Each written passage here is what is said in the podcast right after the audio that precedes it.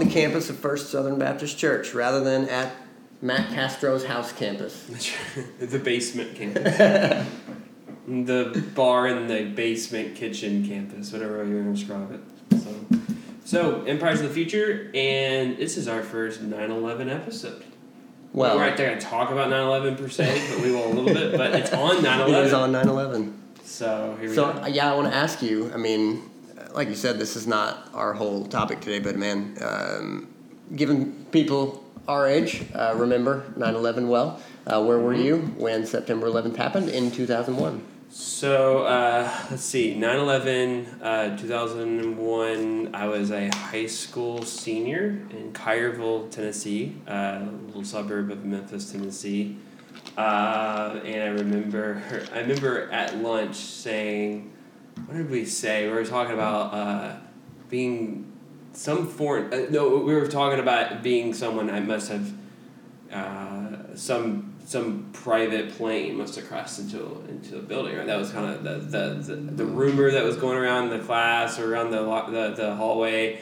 But then, like, it ended up being confirmed that it was some an actual airliner had crashed, and we were like talking about war with China. I can't remember exactly Right. uh, what we were saying, but what was so um, somewhat scary for us is we have family that live in DC, and my grandfather works um, down. At, he at that time he worked um, in the Department of Energy, and he did some stuff at the Department of Health and Human Services. Those two departments.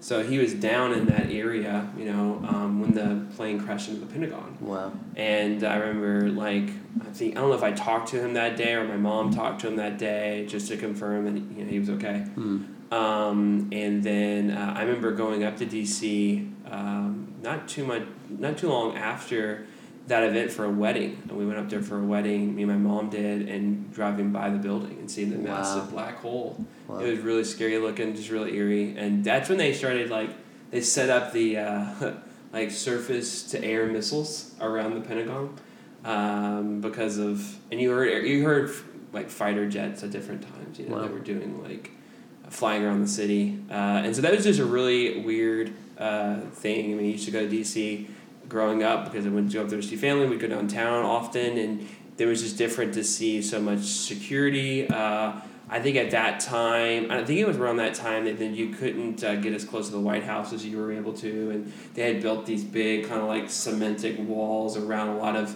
major um, um, capital um, buildings and, and, and monuments and museums and things like that. And so it was a different place.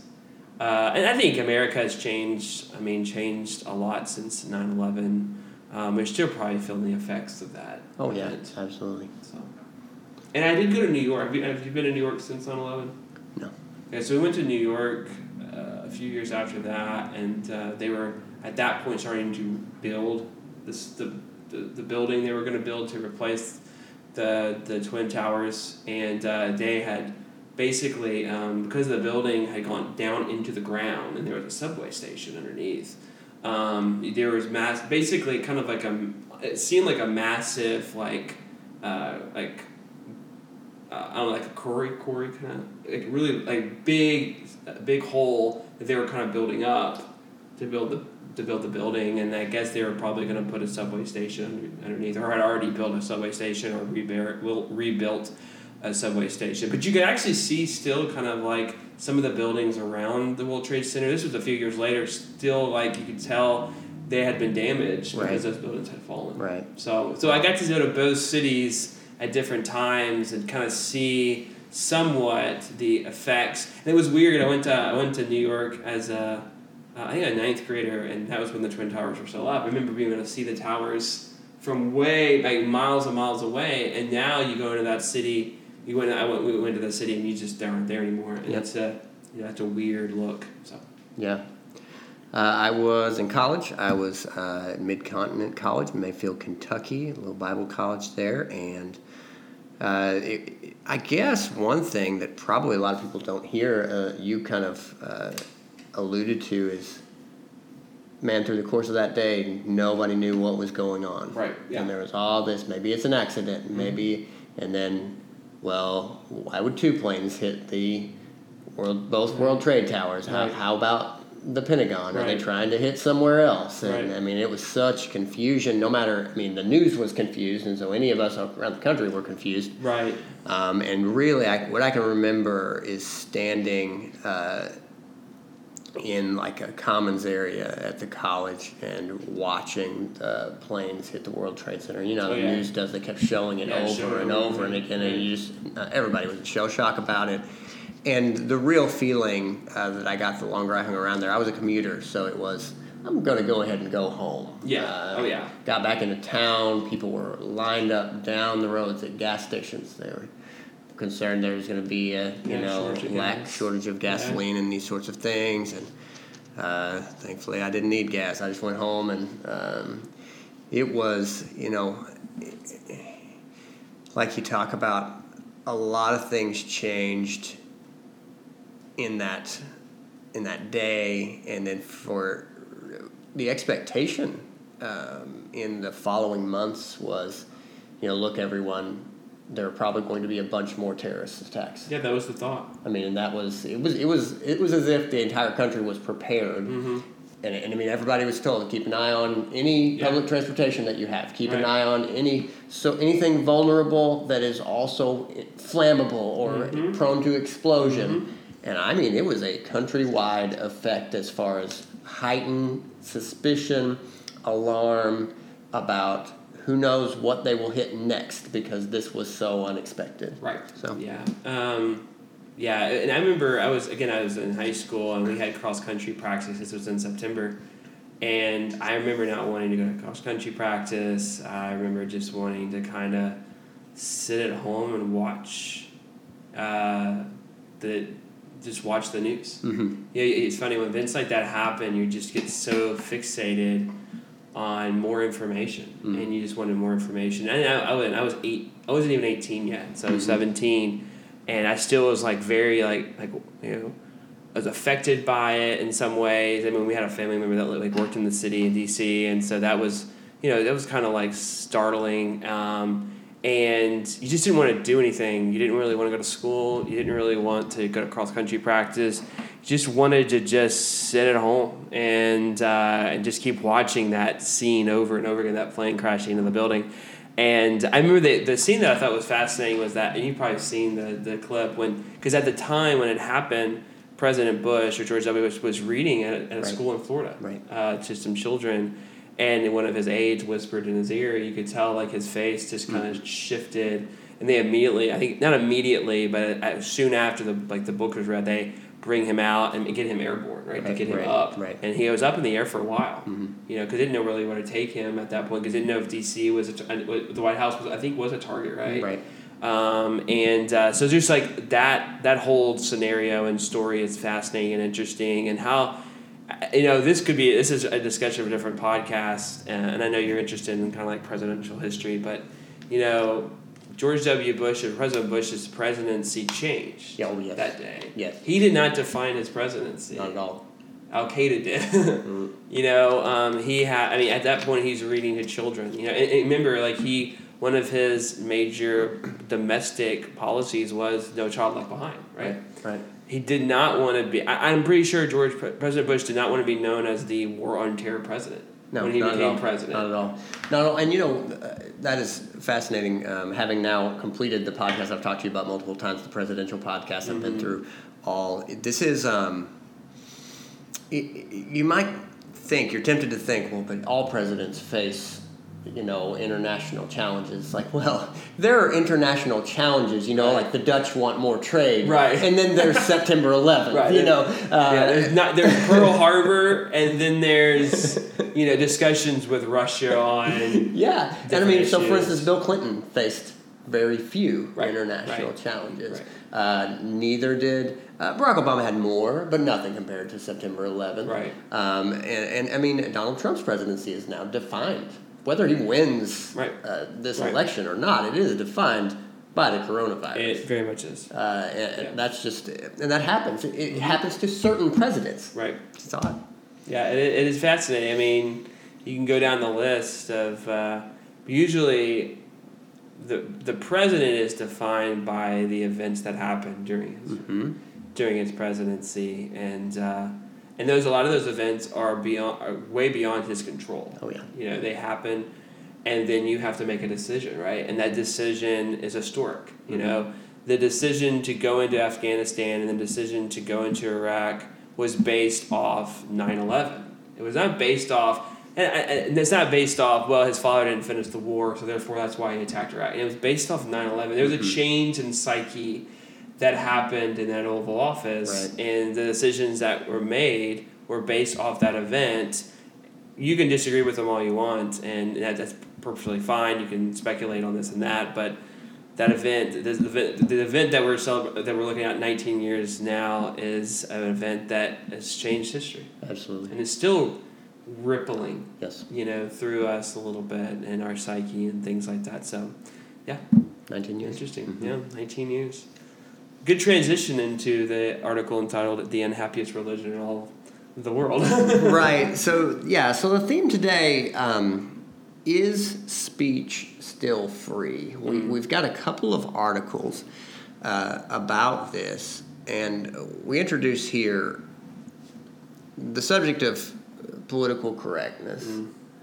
and this is tied closely together with the question of free speech, um, and this article is really personal. Uh, I had never heard of, of Nick Cave. This is, by the way, uh, The Unhappiest Religion in All the World by Stephen McAlpine. Uh, StephenMcAlpine.com is where we got this. Uh, Nick Cave and the Bad Seeds. Uh, I had never heard of them uh, before you sent me this article, uh, but I did listen to them, and it's music is very theatrical, um, but he's known for giving a voice to sadness. Here's the way uh, he is described uh, quote the australian musician has built a career exploring the dark and deadly things of life and has had his fair share of misery not least of all the tragic death of one of his twin teenage sons a few years ago after a cliff fall in the uk town of brighton uh, the tragedy forced cave his wife and remaining son to leave the town and relocate to the us because uh, they could not bear to be near the site mm-hmm. and um, he's known I mean, honestly, uh, he's known as sort of uh, writing songs of lament uh, in, in our Mm-hmm. Terms. that way, He doesn't. yeah. He doesn't phrase it that way, Yeah. but we know in the Bible that Jeremiah, the weeping prophet, followed by Lamentations. Yeah. And uh, I think we've talked about on this podcast before that uh, the only, is my, in my estimation, the only real place where songs of lament have a, just a definite home is in country music in Yes, this country. that's right. That's an entire section of songs. Right. Uh, Because it's about life. It's about Right. broken heart. It's Yep. about struggle. Um, it's not rock and roll. It's just about pleasures of life. Right. Right. Right. Um, and, and, you know, this is his niche, Mhm. is writing Seems that way. sad songs. And Mhm. uh, against all odds, I think a lot of people might say, well, how are you going to find an audience? But he certainly has. Sure. Um, there's a quote in here from him uh, Mercy is a value that should be at the heart of any functioning and tolerant society. Mercy ultimately acknowledges that we are all imperfect, and in doing so, allows us the oxygen to breathe, to feel protected within a society through our mutual fallibility. Without mercy, a society loses its soul and devours itself. So, obviously, he's pretty philosophical as well, uh, that he thinks about what we need. Uh, I, now, tell me how you encountered this article. Yeah, because it certainly wasn't question. because you knew Nick Cave. No, uh, so um, our church, Redeemer Fellowship Church, is a part of the Sojourn Network, Sojourn Community Church in Louisville, Kentucky, which is got a few different campuses in the Louisville area, Southern Baptist Church, but more um, I don't know what the term contemporary is is maybe a, an, an odd term to say, but it's more modern of a church, right? It's it started on Bardstown Road, you know, kind of the trying to reach artists and Mhm. musicians and things like that. So they're um, and so one of their one of the guys on staff of the network, Casey, uh, sends out like an uh, sends out an email every week, I believe, with different articles and stuff, just things that just kind of like maybe kind of like basically instead of doing it by a podcast, he does it by email. Sends out these articles that some of them were kind of funny, some of them were more interesting, and this was on there, and I remember just kind of catching my eye.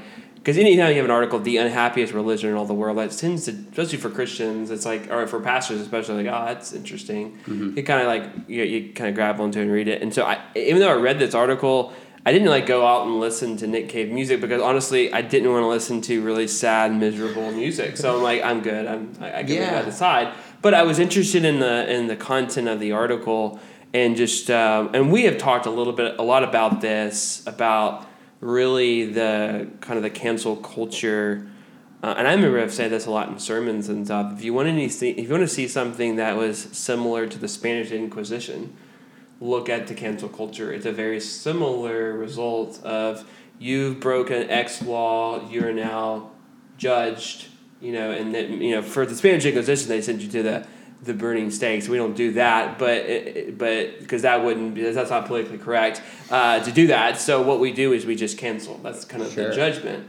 But that's very similar to the Spanish Inquisition. And we all, I mean, Monty Pythons used to make fun of the Spanish Inquisition, right? I mean, there's, it has a, a sense of, it's, it has a sense of horror Yeah. to it. And we won't understand what it's set, what it, what it, but really that's what's going on with cancel culture. It's, it's just misery, misery plays. It's just like, there is no grace, there is no mercy. And Nick Cave's, I mean, he, he hits it right when, when he kind of uh, evaluates it. Yeah. Yeah.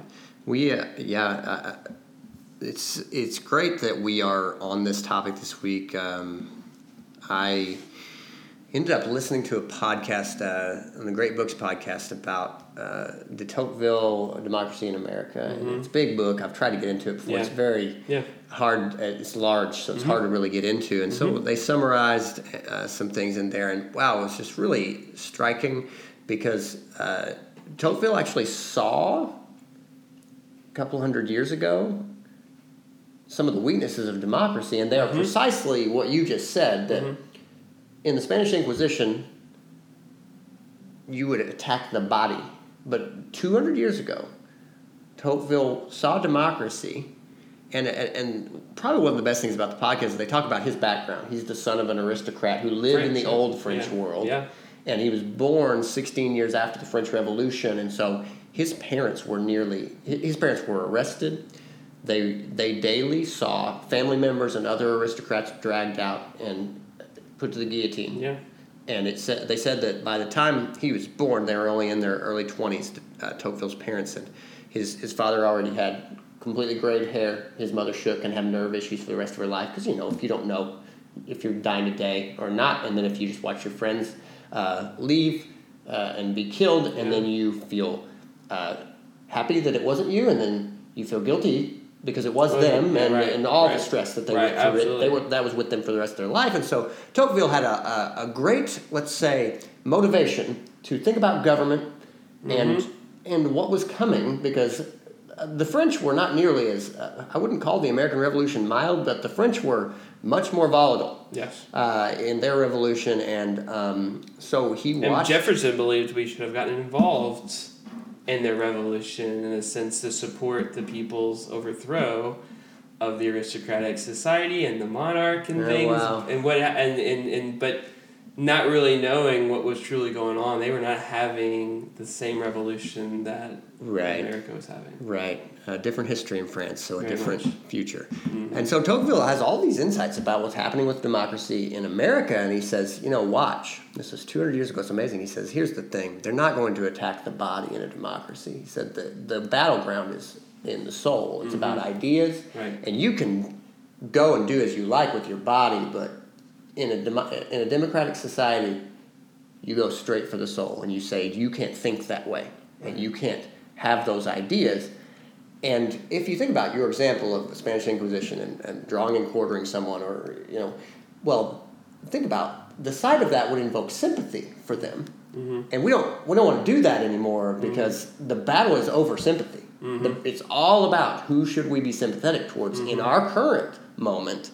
And the uh, the punishment has been flipped upside down. Used to be under a monarch for all of the Middle Ages Uh, and into the late Middle Ages and the Reformation in these times, people were controlled in their body but allowed to think as they wanted because when you have a monarch, that's how it works. Right. You control bodies. Right.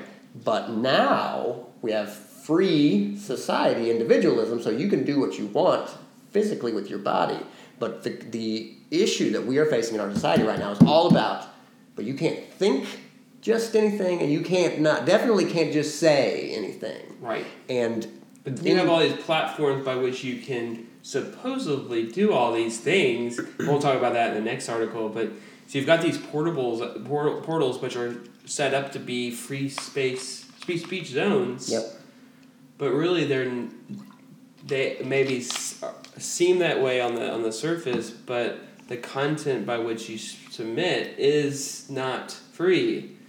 And um, and if you say anything or comment on anything in a way or in a uh, or you mention something with the wrong words or the wrong phrasing or the wrong definition or the wrong meaning, um, there is a uh, there is a there is a judgment that happens.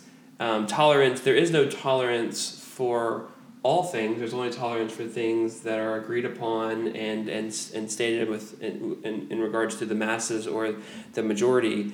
And and so once you are judged and, and, and canceled, um, mercy is not offered to, to any of these people, but yet you have these platforms by which are set up for you to be able to speak. Right. Yeah. And so um, we need to get there. We need to sharpen that. Uh, and and it, it is fascinating. My sense about Nick Cave is because he's been hurt so badly, he has thought much more than the average person about things like mercy, about how hard we are on each other. He- He's uh, artists in general are sensitive souls, uh, Right. And he, one who's been hurt uh, as badly as he seems to ha- have been. Um, has thought in depth about mercy. Uh, he says, Mercy allows us the ability to engage openly in a free ranging conversation, an expansion of collective discovery toward a common good. If mercy is our guide, we have a safety net of mutual consideration, and we can, to quote Oscar Wilde, play gracefully with ideas. And we should, Yeah, that before we great. continue on, mercy is not giving people what they deserve in terms of punishment. Right. It is uh, it is being generous and not. Uh, we've all been in a conversation at some point where you can tell somebody's just getting ready to pounce on you. Right. Uh, that you say words and it's, yeah, what do you mean by that? Yeah, right. it's right.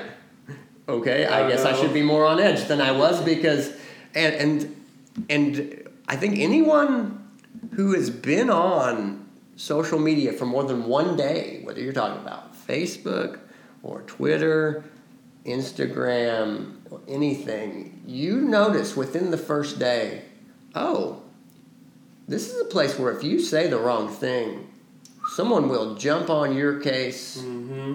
immediately and and and not only is it a someone might jump on you in the opposite you'll be warned by your friends hey hey let's just let me help you let's just back down you Mhm. can't be saying you know Mm-hmm. bold things or certain uh, types of things uh, and and so here here's his punch. Yet mercy is not a given; it is a value we must nurture and aspire to.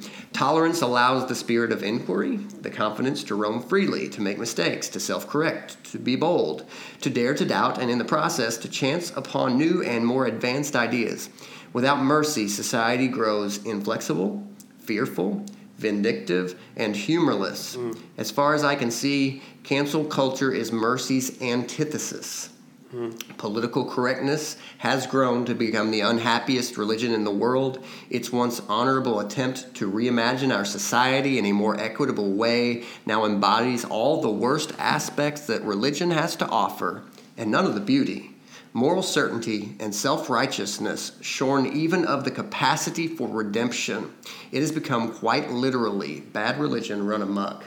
And this, we should clarify, this man is not a believer. No. This man just has swam in the depths of Yeah. what political correctness is, and this is his conclusion Yeah. about it. Um, I didn't I know that you're talking about democracy in, in America and de Tocqueville and and I'm trying to go back to my reading of that like in the past, but you know, he talks about the power of the people, you know, and you know, in a democracy, when you don't have a king who has basically absolute power in some ways, or you, you have a your king in a parliamentary government, right? And there's a partial democracy, right? But Right. you've got a demo, you've got a parliament and a king, and they have to work together, right?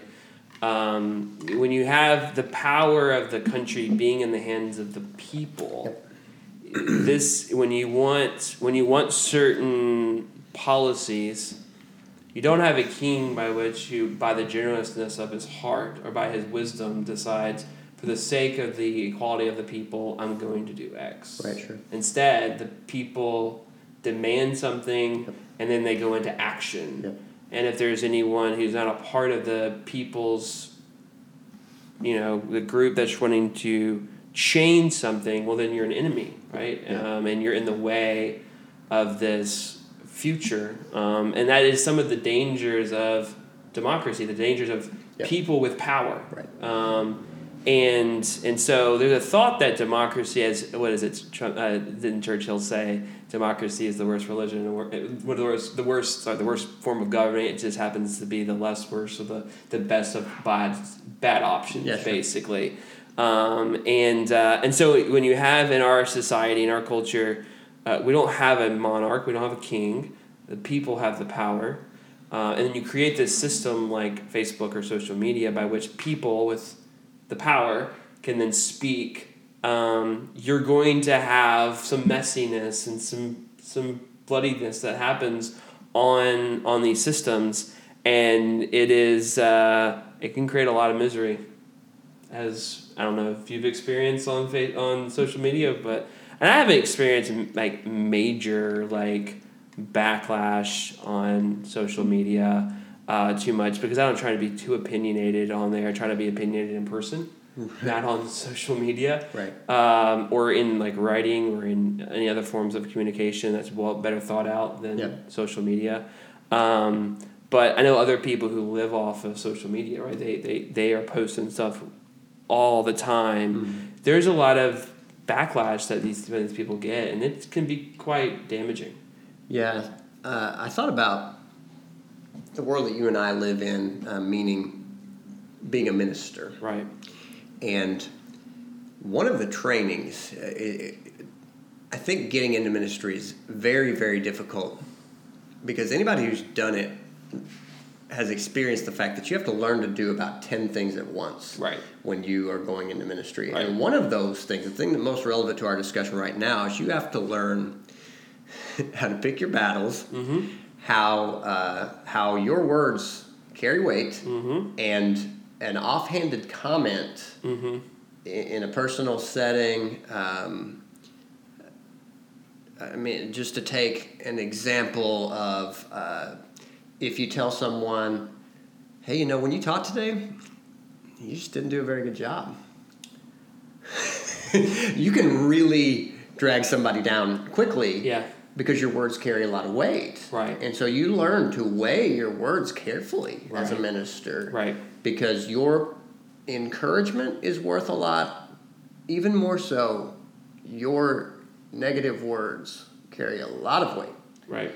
And I think, honestly, one thing I thought about just this morning that uh, in reading in both of these articles about what's going on with uh, social media, with our words, with the way people use their speech today, it's like everyone has been brought into this world Yep. that, hey, listen, your words carry weight.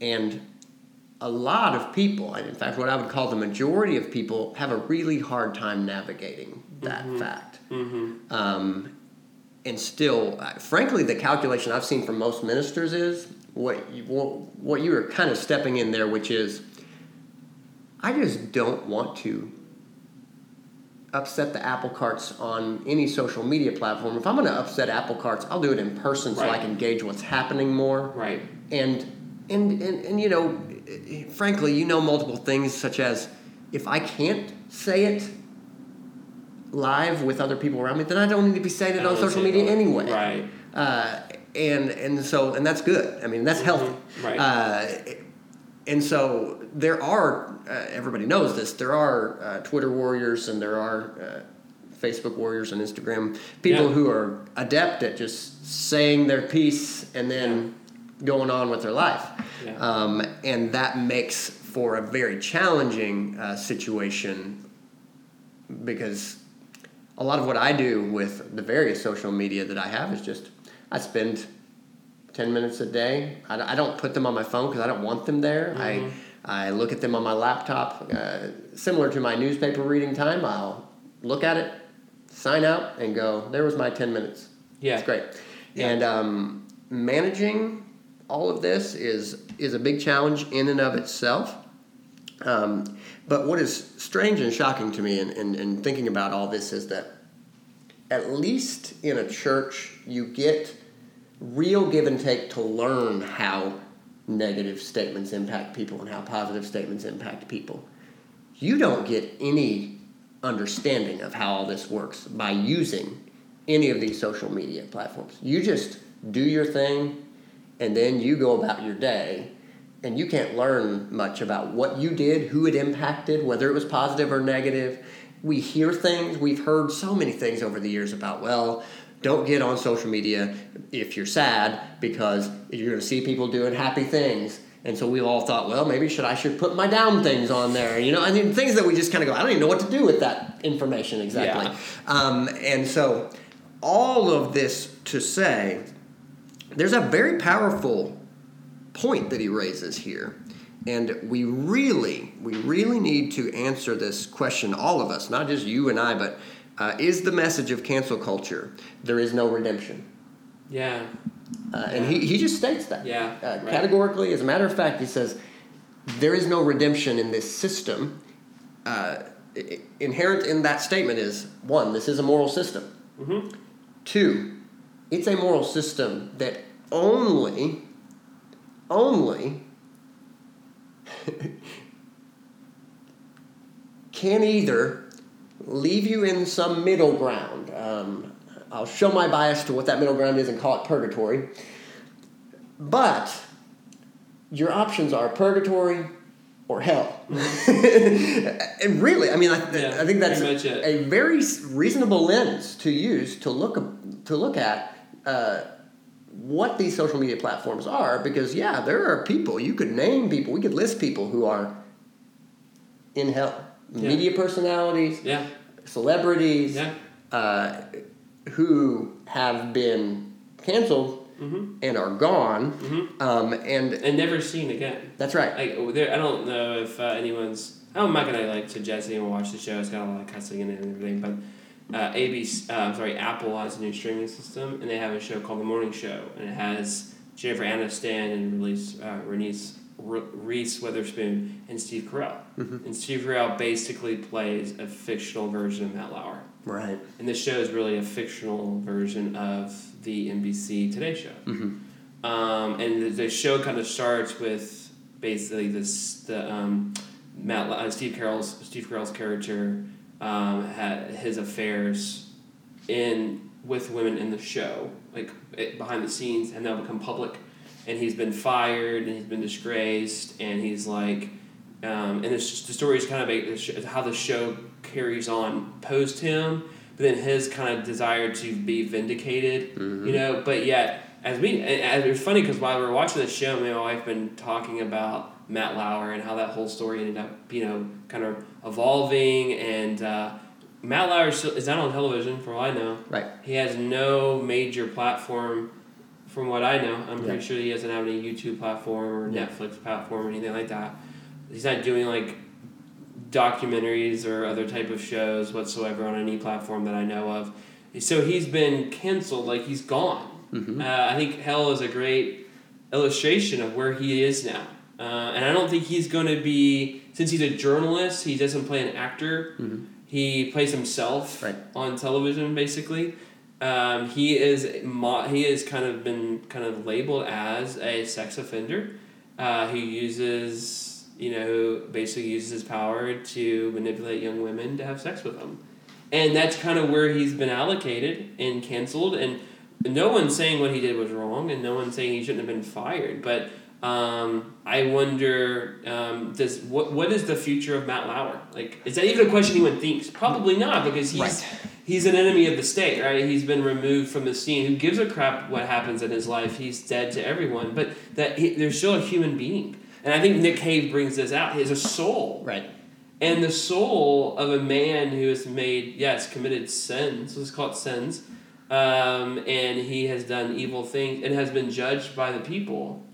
Is he then just kind of thrown into the dumpster, or Right. is he still to be um, thought about and hope that he f- finds redemption? Wouldn't it be great for Matt Lauer to, to say what I did was wrong? I've um, you know I think what, what I've done is, is, is, is, evil and I, and, and I want to help create a society where that doesn't happen anymore. Shouldn't we celebrate that eventual future? Right. So there's there's a to sharpen the question we're dealing with here. Is redemption even a possibility? I, I think about uh, you said Matt Lauer. Uh, I got out. I, I remember last time I watched the Today Show was probably twenty years ago, but Sure. uh, I got into CBS this morning. I remember when it started Yeah. because I liked Charlie Rose. Yeah, right. And uh, Right, I think Charlie. Rose has had a great career interviewing Yeah. people, and and then of course Charlie Rose uh, was canceled uh, Mm-hmm. for a less direct offense than Matt Lauer. Um, and Charlie Rose, as far as I know, is not working now. He's an older man, but he was working. Mm-hmm. And and the question here really, in this moral system, I, I mean, everybody Bill O'Reilly be. was another one. Right? Yes, Bill O'Reilly He was. was I mean, of all the more popular ones, Bill O'Reilly was number one cable news show in the evening. I mean, on Fox, he he his numbers were far higher than Wolf Blitzer or Anderson Cooper or any of the other guys on nightly news. I mean, Bill O'Reilly was from many uh, conservative families and households. Bill O'Reilly was the man who told the news. Sure. Right. Sure. So there have been quite a few, but let me do it this way. Um, this was this was what occurred to me when when he made this statement. Uh, that is Nick Cave and said, uh, "Cancel culture is Murphy's cancel culture is mercy's antithesis." Uh, there is no redemption in it.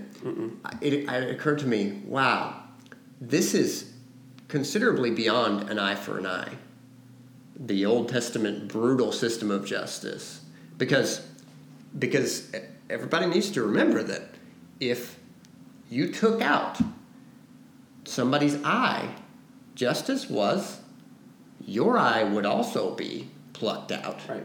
But here and, and we all uh, focus on that moment which is a terrible moment but then li- listen after that there's redemption Right.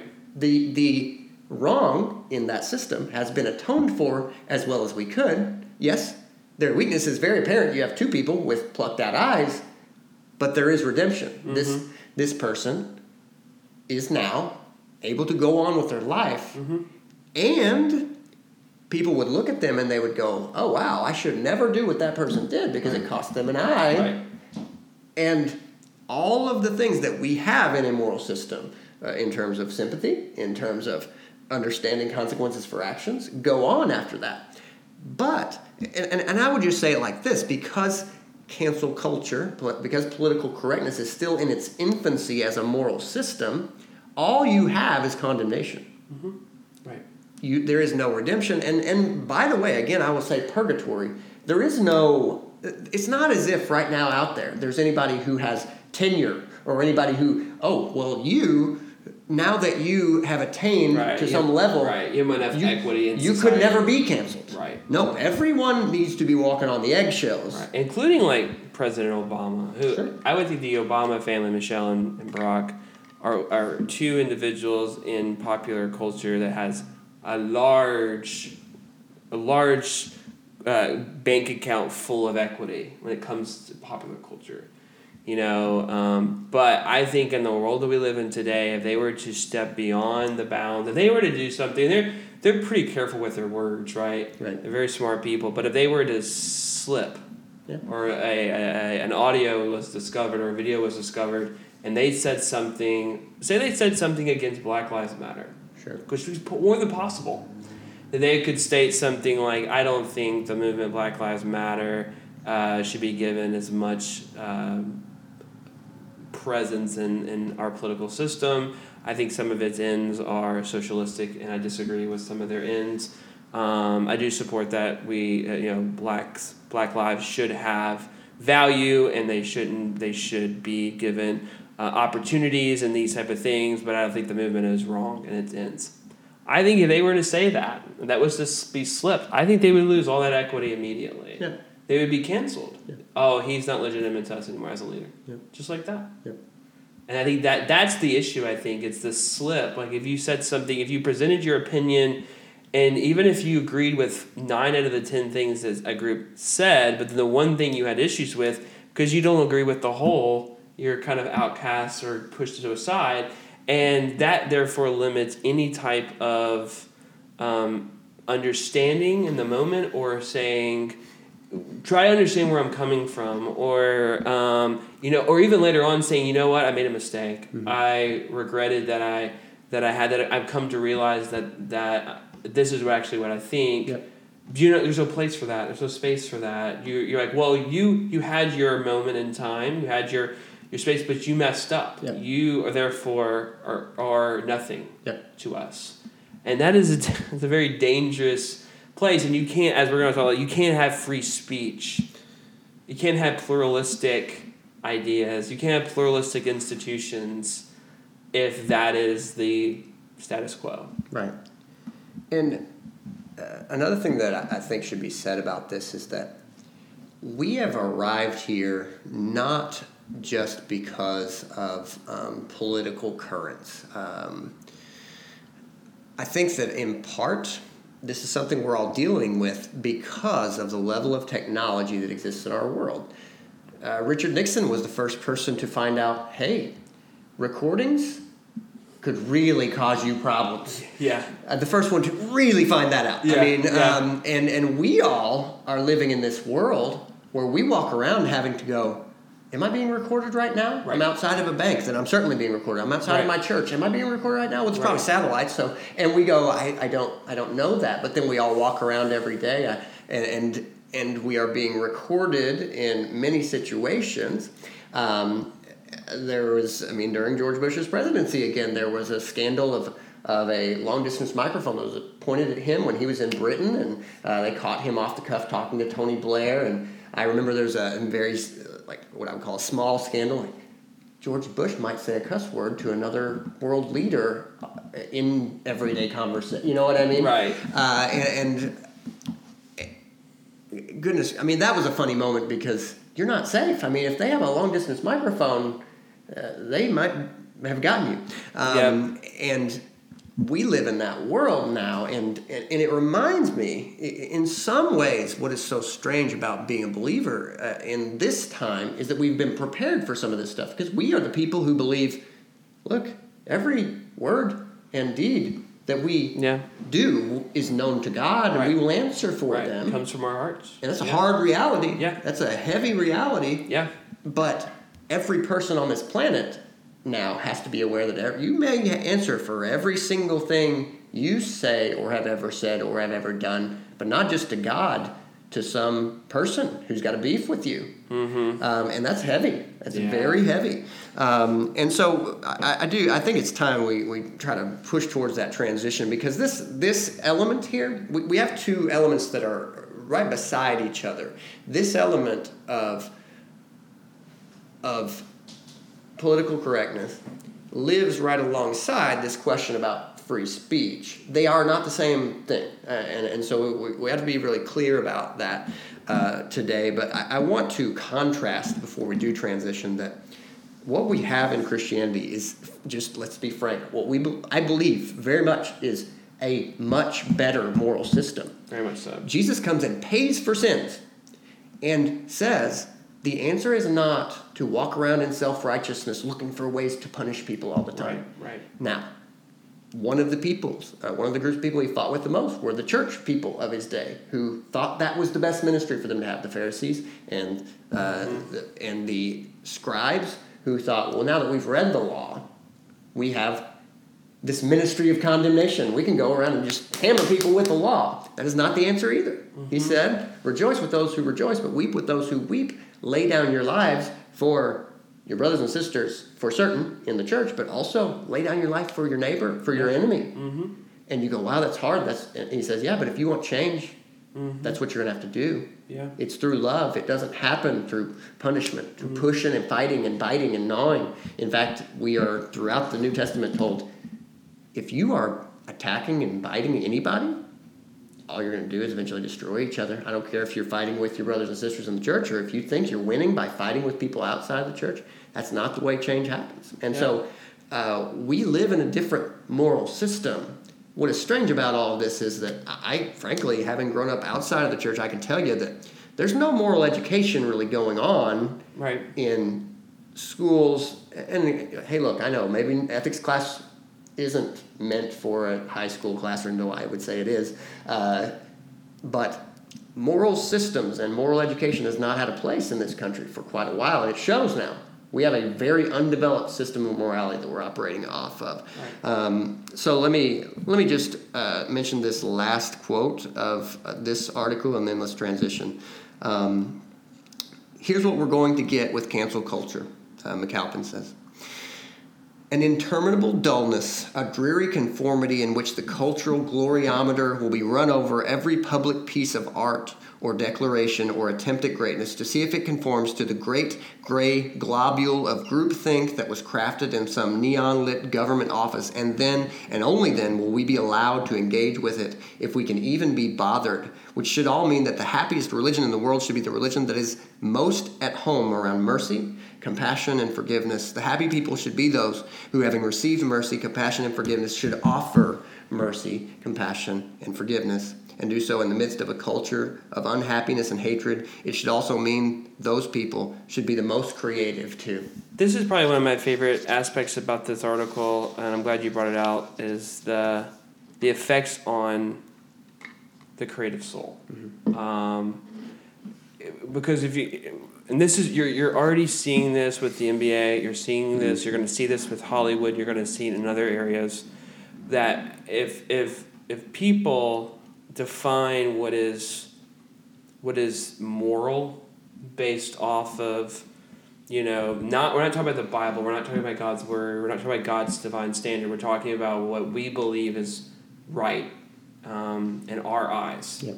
well then every artist uh, or any business that uh, that produces art will conform their art to what the people define as right. morally good Yep. so here's the consequences you're a star trek fan this stuff's going to affect your, your your genre in a way that you're not going to like. It's going to come out. You can make a show look beautiful. You can make it look digitally creative. You can have gun battles and and very ex- exciting visuals. But the storyline is going to be flat and dull because it's got to it's got to communicate what the culture says is politically correct, and you can't get creative. No. You can't, and as he says here, it gets dull, and um, and even like you know how people we're talking about you know NBA and, and Black Lives Matter and, and different like um, uh, politically correct statements on the back of jerseys. That how do you go? How do you go from that to then back to just names? Right. You can't go back. You can't go back to not having Black Lives Matter on the basketball court. You can't go back to where you can't go back to any type of like we're all going to come together and whoever whatever opinion you have is okay. We're just going to this is going to be a place where we all can come together. You can't have that. Right. The day that the, the about the church, the day that the church develops and says this is what is right, we're going to do this so we can get people into the church. You can't go back. Yeah. You can't remove that away. Um, and I think every television show, every movie, every song, every liter- piece of literature will be evaluated based off what the culture says is politically correct.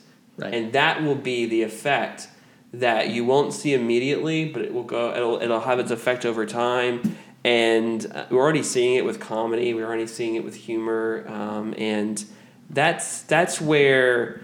Um, and you're going to see it amongst interactions with one another. You're not going to see the sense of uh, thinking the best of one another. You're going to assume the worst. You're going to assume that people are whatever you, you know, whatever you assume people are. That's how you're going to interpret everything they say and do, and it's going to lead to a very um, dystopian world, I suppose. And I think it's accelerated so much that um, in a lot of ways we're already there. Uh, Yeah. We really are. And, and from the standpoint of uh, to, to sharpen, you know, the, the sorts of questions we have to deal with today. Um, so, if there is no standard of beauty, if everybody's opinion is equally viable, okay, is child pornography beautiful? Right. Well, no, of course not. Okay, well, what is beautiful though? Mm-hmm. And, and currently, we, we do pretty much live in this world of, well, I don't know, beauty's in the eye of the beholder. I've heard people say that, and it's just, that's nonsense. Mhm. It's just nonsense. Uh, yes, uh, what I think some people mean by that is people have a sense of beauty. Oh, I agree, but is that sense of beauty absolute? Right. Uh, no, of course it's not. Well, Right. we, we have spent so long not seeking the answer to questions, then well, what, what is beauty then? Uh, it's something that I think we've talked about before on here uh, that we currently still in the Western world, at least, I would love to spend some time in Eastern countries and find out, but in the Western world, we have no positive standard of morality. Jesus is not the standard for all of the Western world. And what that means is, is it uh, that there's a top three? No, we just don't talk about it. Mm-hmm. So I don't know if the top three would be in the whole Western world Jesus, Mohammed, and Buddha, or what it would be, but we don't talk about it, period. Meanwhile, we only have a negative moral standard, which is everybody pretty much agrees who's the most evil person in, Hitler, in history. It is Hitler. You would get, get that answer. But that doesn't get us anywhere. Right. All you can say is, it's some caricature, by the way. As a result, since we're lazy about reading, people don't know anything about Hitler. Right, They think this guy is just some monomaniacal, Right. you know, mad scientist walking around going, you know, who can I kill? Who can I Right, kill? right. He, if you've never read Mein Kampf, he killed because he believed the ends justified the means. Right, he right. was trying to create a utopia. Right. And uh, Which is what people are trying to do today. that's true. and they're trying to create a world that you think is the best possible world that would make everyone, a majority of people, happy and Mhm. equal and Mhm. and and satisfied.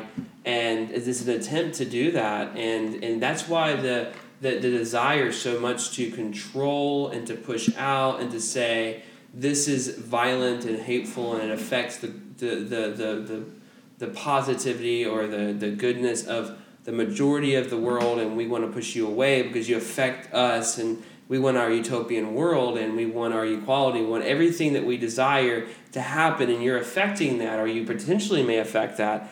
But the problem is is that we know throughout history that will always fail. Right. it, it will it will there's always the story always ends. The people who are the smartest, the people who have the allocation of the, the most resources, will rise to the top. They will have all the power, and then they will control the people.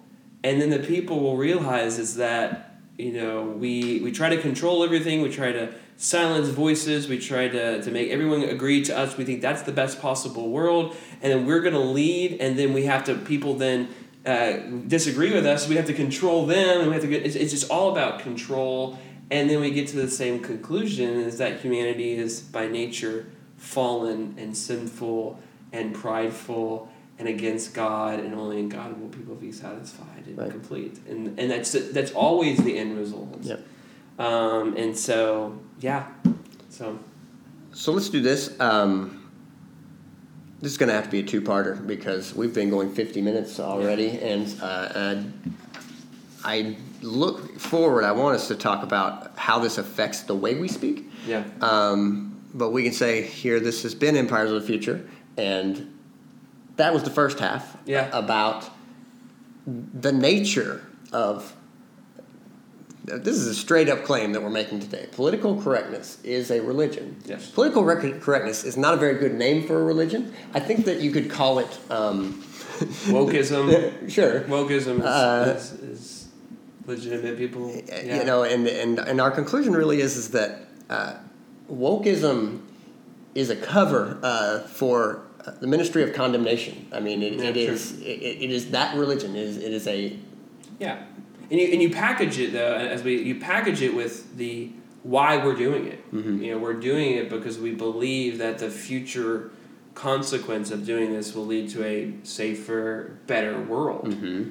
and so that is the the the end result and so as you said the means justify the end. So the means will be we have to control those and push out those that are a hindrance to that end.